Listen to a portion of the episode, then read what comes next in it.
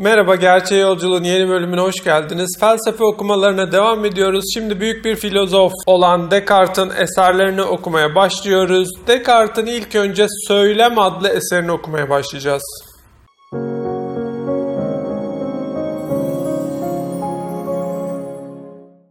Söylem adlı eserini ilk önce incelememizin sebebi Descartes'ta. Descartes'in kişiliğini ve hayattaki amaçlarını ifade ettiği eser.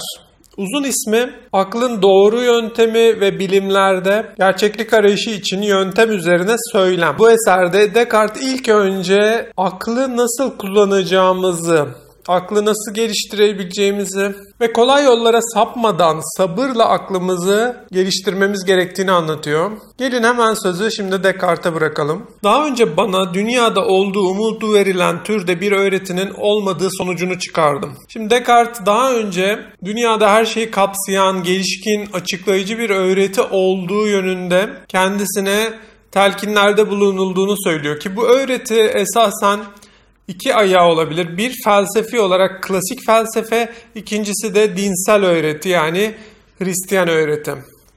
Bu ikisinin de yeterli olgunlukta olmadığını ve kendisinin bu yüzden felsefi arayışlara çıktığını ifade ediyor bu sözleriyle Descartes. Eski putperestlerin ahlak üzerine çalışmalarını çok üstün ve çok gösterişli ve gene de yalnızca kum ve çamur üzerine kurulmuş saraylara benzettim. Bunlar erdemleri çok fazla yükseltirler ve dünyadaki her şeyin üstünde övgüye değer gösterirler ama bize onları yeterince tanıtacak bir düzeyde öğretmezler. Bu eleştiri eski putperestlerin ahlak üzerine çalışmalarını hedef alıyor ki bu da klasik dönem felsefesi işte Aristolar, Platonlardır. Bunların boş bir ahlakçılık yaptığını ve ahlakı öne çıkarsalar da bunu temellendirmediklerini, bunu felsefi olarak, akılcı olarak ispatlamadıklarını, ortaya sermediklerini söylüyor. Ama tabii ki de burada gizli bir eleştiri de Hristiyanlığa yöneliyor. Çünkü açık açık Hristiyanlığa bunu söylemeyi Descartes uygun görmüyor anlaşılan ve Hristiyanlıkta da biliyorsunuz temellendirilmeyen, akıl süzgecinden geçirilmeyen felsefi açıklamalara gerek duymadan bir ahlakçılık yapıldığını biliyoruz ve aslında bu eleştiri biraz da buna yöneliyor. En büyük ruhlar en büyük erdemler olduğu gibi en büyük erdemsizliklere de yeteneklidir. Ve çok yavaş yürüyenler eğer her zaman doğru yolu izlerlerse gerçek gerçekte koşmalarına karşın yolun dışına çıkanlardan daha ileri gidebilirler. Burada tabii en büyük ruhlar felsefi otoriteler olabilir, kilisedeki otoriteler olabilir, kilisedeki mevkilerin sahibi insanlar olabilir. Popüler ve etkili yani sözü söyleyince etkisi olan ruhlar bunlar. Popüler olsalar da ne kadar güçlü olsalar da sözlerine ne kadar çok insan tarafından kulak kabartılsa ve saygı duyulsa da Bunların tercihleri büyük erdemlere de yol açabilir, büyük erdemsizliklere de. Çünkü eğer akıllarını takip etmiyorlarsa, eğer sabırla akıllarını geliştirmiyor ve kolay yoldan popüler olmaya, kolay yoldan zengin olmaya, kolay yoldan ün ve mevki sahibi olmaya çalışıyorlarsa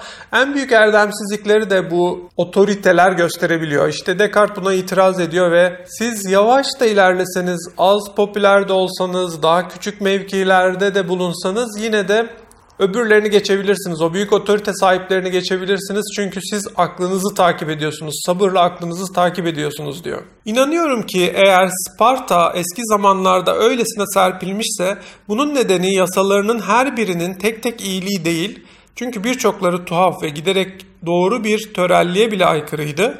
Ama tek bir birey tarafından tasarlanmış oldukları için tümünün de aynı amaca yönelmiş olmasıydı. Yani yine burada Sparta'nın bütün yasalarının mükemmel olması gerekmiyor ama bir amaca yöneliyor, merkezi bir amaca, tek bir insan tarafından konulmuş ve bütünsel bir amaca ilerlediği için Sparta'nın başarılı olduğunu söylüyoruz. Yani amaç burada daha önemli oluyor. Akılcı bir amaç belirlemek burada başarıyı getiren esas etken oluyor. Şimdi okumaya devam edelim. Yaşım öğretmenlerime bağımlı olmaktan çıkmama izin verir vermez. Kitaplardan öğrenmeyi bütünüyle bir kenara bıraktım.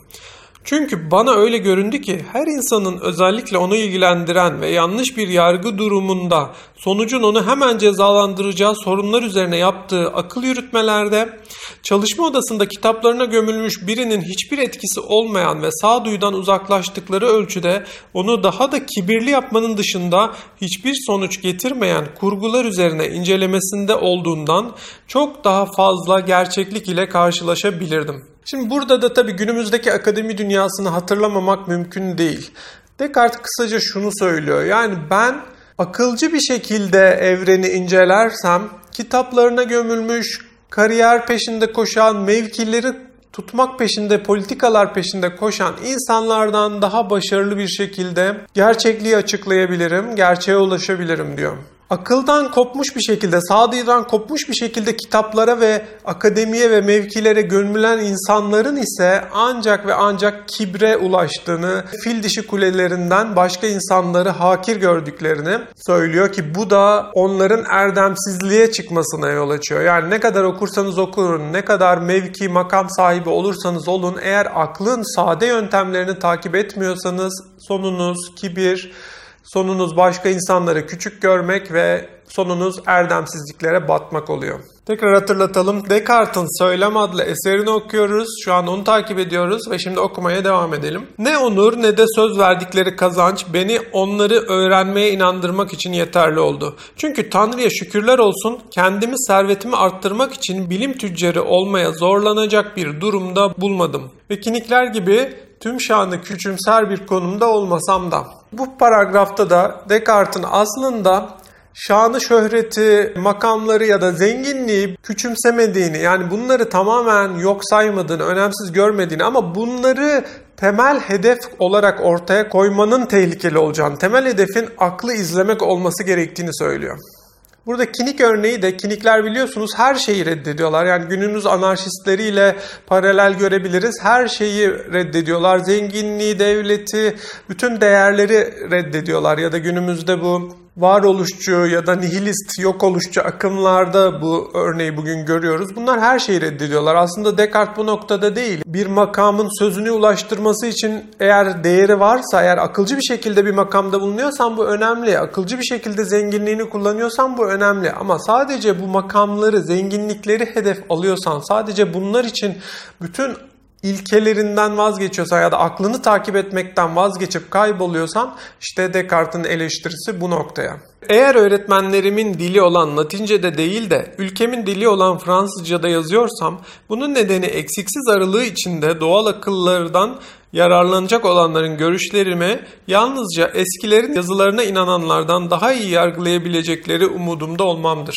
Descartes yani Latince okuyanlardan ya da eski Yunanca okuyanlardan ya da belki de o dönem Arapça okuyanlardan çok bir beklentisi yok. Esasen kendisi Fransızca, kendi milli dilinde yazıyor. Bu eski yazılara gömülmüş insanlardansa kendi ulusunda çok daha açık fikirlere ulaşabileceğini bu şekilde umut ettiğini söylüyor. Ama onların ben sağken yayınlanmalarına izin vermemeye karar verdim. Öyle ki ne yol açabilecekleri karşıtlıklar ve çekişmeler ne de giderek belki de bana kazandırabilecekleri ün bile kendi öğrenimim için ayırmayı istediğim zamanı yitirmeme neden olmamalıydı.